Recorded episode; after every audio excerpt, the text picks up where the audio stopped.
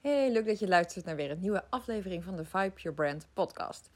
En ehm, deze keer over branding en, uh, en de verpakking van je merk. Hè? Want um, vaak wordt bij branding alleen gedacht aan uh, een huisstijl of het hebben van een logo. Uh, misschien een typografie, mijn eigen font. Maar in branding zit ook je merkpositionering. En dat heeft ook te maken met, um, met de associaties die mensen bij jou hebben. Dus welke associaties hebben mensen bij jouw merk? Hoe denken ze over jouw merk? En hoe voelen ze over jouw merk? En om dat gevoel te versterken, uh, is het handig dat jij ook een bepaald gevoel weet op te roepen bij jouw klanten. Dus um, uh, ik bedoel, is dat een heel luxe gevoel? Uh, is dat een, heeft dat te maken met, met, met duurzaamheid of eco? Of heeft dat juist te maken met, is het juist een beetje gek of verrassend? Of is het grappig? Um, hè, waar staat jouw merk voor? En, en wat past bij jouw merkkarakter? En bij producten kunnen we dat misschien wat eerder ja, ons een voorstelling erbij maken. Dat de, dat de verpakking dan ook belangrijk is. Ik bedoel, als je gaat kijken naar ehm, ja, als je, naar, als je thee gaat uitzoeken en je ziet de, die doosjes van, uh, hoe heet dat, Puka thee, Puka thee. Nou, die zijn zo fantastisch vormgegeven. Dan, dan die, uh, of Clipper tea, dat vind ik ook er heel goed uitzien. Ja, dan, dan wil je gewoon die thee. En misschien uh, is de Albert Heijn eigen merk thee wel net zo goed. Maar dit, ziet er gewoon zo waanzinnig uit. Dat vind ik al gewoon mooi om neer te zetten. En zo is het ook in het, ja, in het koekjeschap of in het frisdrank of, of wat dan ook. En, uh, en alles moet daarin gewoon kloppen. Dus het, want ja, merkassociaties oproepen is gewoon ja, niets anders dan zaadjes planten. Je moet gewoon continu ergens aan denken als je dus aan dat merk denkt. En ik bestelde een, uh, we zijn met een nieuwe keuken bezig en we kregen een koeker, kraan. En die, de verpakking, die je op zich daarna dus gaat weggooien. Want ik bedoel, ja, die kraan haal je uit de verpakking en dan installeer je die en dan ga je nooit meer iets. Het is niet dat je hem weer even tussendoor moet bewaren. Dus dat je denkt, oh, het moet wel in een bepaald soort doosje. Want uh, ja, hè, die kraan die haal ik ooit nog een keer weer, uh, weer af. Dus bedoel, als je één keer in de keuken zit, zit die erin. Maar het werd dus wel verpakt in een apart soort, ja, slaapzakje wil ik zeggen. Een soort slaapzak voor de kraan. Maar Oké, okay, was helemaal van vilt en helemaal mooi, uh, uh, ja, mooi, mooi genaaid, mooie kleuren. En natuurlijk uh, aan van koeker. Dus het was niet even een beetje met noppenfolie of met bubble wrap of hè, weet ik het verpakt. Ze hadden wel echt mooi dat je dacht, oeh, ik kan dit vast niet weggooien, want het is zo mooi gemaakt. Maar ja, goed, wat, wat doe je er daarna nog mee? Maar alles natuurlijk om die kraan zo te beschermen dat er ook geen enkel krasje op kan komen. Hè? Dat die gewoon echt in een mooie filten uh, verpakking zit. En dat mag je ook verwachten. Je koopt een kraan van 1500 euro. En dan, dan mag er ook een beetje extra aandacht aan, zijn, aan besteed worden. Ook dus aan de verpakking.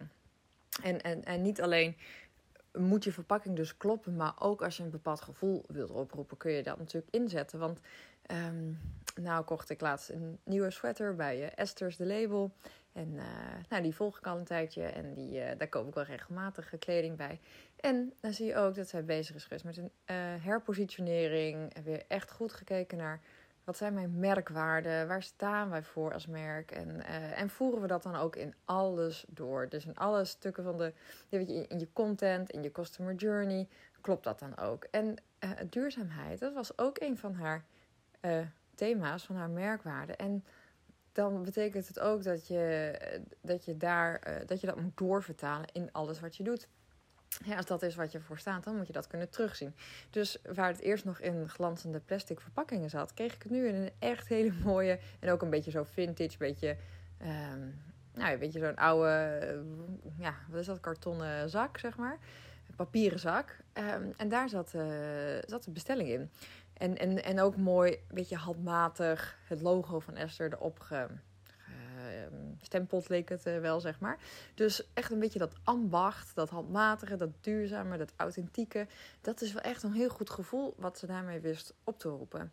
En nu denk je, ja, maar bij een product of bij een webshop, uh, ja, logisch dat je dan al aan verpakking denkt. Maar denk eens aan je, ja, aan je eigen verpakking. Want hoe presenteer jij je? Hoe, hoe krijgen mensen jou te zien? En ik moet daar wel eens denken aan uh, als je net als ik, alle afleveringen van Friends al honderden keer heb gezien. En je ze bijna allemaal nou ja, uit je hoofd kunt meepraten, zeg maar. Dan, dan is er een aflevering, en ik weet niet meer waarover het gaat, maar in ieder geval zegt Joey over zichzelf van, ja, if the package is this good, nobody looks on the inside. Hè? Dus uh, mensen die vielen alleen maar voor hem, of gingen alleen maar voor hem voor zijn uiterlijk. En hoefden ze niet meer verder te kijken over hoe briljant hij eigenlijk verder was. Maar um, toch is het wel zo dat we al zo getriggerd kunnen worden door hoe iets er aan de buitenkant uitziet. Dus de verpakking van je merk. Dat je dan al meteen denkt, ja, dit moet ik gewoon doen. Hier moet ik bij zijn. Dit moet ik hebben. Waar is mijn pinpas? Gooi het in de, in de webshop. Of uh, leg het in mijn winkelmandje. Ik moet dit hebben. En dat kun je ook, ook als je een dienst aanbiedt, kun je dat doen door na te gaan, uh, ja, wat, wat stralen mijn foto's eigenlijk uit? Hè? En, en, en wat voor gevoel roepen mijn foto's op? Maar ook als je een bepaalde, kijk, misschien ga je een, een, een, lancering doen. Misschien ga je een challenge organiseren. En hoe ziet dat eruit? Hoe ben je dat aan het vormgeven? Hoe ziet het campagnebeeld eruit? Is dat iets dat als ik het zie, dat ik denk, ja, hier moet ik gewoon bij zijn. Ik meld me gewoon nu nog aan, want dit, dit moet wel fantastisch zijn. Um, of ziet het er gewoon, ja, om maar te zeggen, grijze massa uit? Oftewel, is het niet onderscheidend? Is het zoals alle andere challenges eruit zien, zoals alle andere coaches het doen? En is het een stokfoto waarvan ik denk, ja, die ken ik echt wel, want die, die komt overal uh, wel weer tevoorschijn. Dan ben ik veel minder getriggerd om, om te zeggen, ja, daar ga ik aan meedoen. En uh, ja, misschien heb ik dat wel eens eerder verteld, maar toen wij... Ik ging dus het Brandlab uh, organiseren. En uh, ja, echte experimenten doen in een lab, met je branding bezig en uh, alle zintuigen aanzetten. En dat campagnebeeld moest gewoon al meteen zo triggeren dat je dacht, ja, ik weet niet wat we daar gaan doen, maar hier moet ik gewoon bij zijn. Ik zeg gewoon ja, ik ga er gewoon uh, all in. Terwijl, natuurlijk is je tijd schaars, je geld is schaars, je weet waar je het aan uitgeeft, je weet waar je je tijd aan besteedt. Maar doordat we een, um, een bloemkool ja, neongeel hadden, hadden gespoten. Als waren het uh, hersenen die geïnjecteerd werden met een soort serum, een soort neongeel serum. Waardoor je dus je hersenen zou injecteren met een soort brand boost. Waardoor je helemaal je switch on zou gaan. En, en je hersenen dus ja, ontploften van de creatieve ideeën over jouw branding. Nou, dat was het idee. Dat was wel het gevoel wat we wilden oproepen. En mensen die dat zagen, die dachten, wow, wat is dit? Weet je, een, een bloemkool waar een soort van... Uh, ja, een soort van vleesinjectieachtige uh, naald, zeg maar, in zat. En, uh, maar het triggerde enorm. Mensen wisten echt niet van wat is het Brand Lab, een experiment en wat, wat is het dan precies en wat gaan we dan precies doen. Maar de mensen die genoeg getriggerd waren, zeiden ja, ik weet niet wat we gaan doen, maar als dit ziet er al zo tof uit, ik, ja, dit, dit wil ik gewoon. En zo kun je dus ook zelf gaan nadenken van is het weet je, roept het een bepaald verlangen op? Zijn mensen getriggerd? Zijn ze enthousiast? Zijn ze nieuwsgierig? Denken ze, hé, wat, wat gaat hier gebeuren? Of is het gewoon het zoveelste um, ja, stokfoto-plaatje die we allemaal al wel kennen, in Canva gemaakt? En dan niet dat er iets mis is met Canva of met stokfoto's, maar hoe onderscheidend ben je daarin?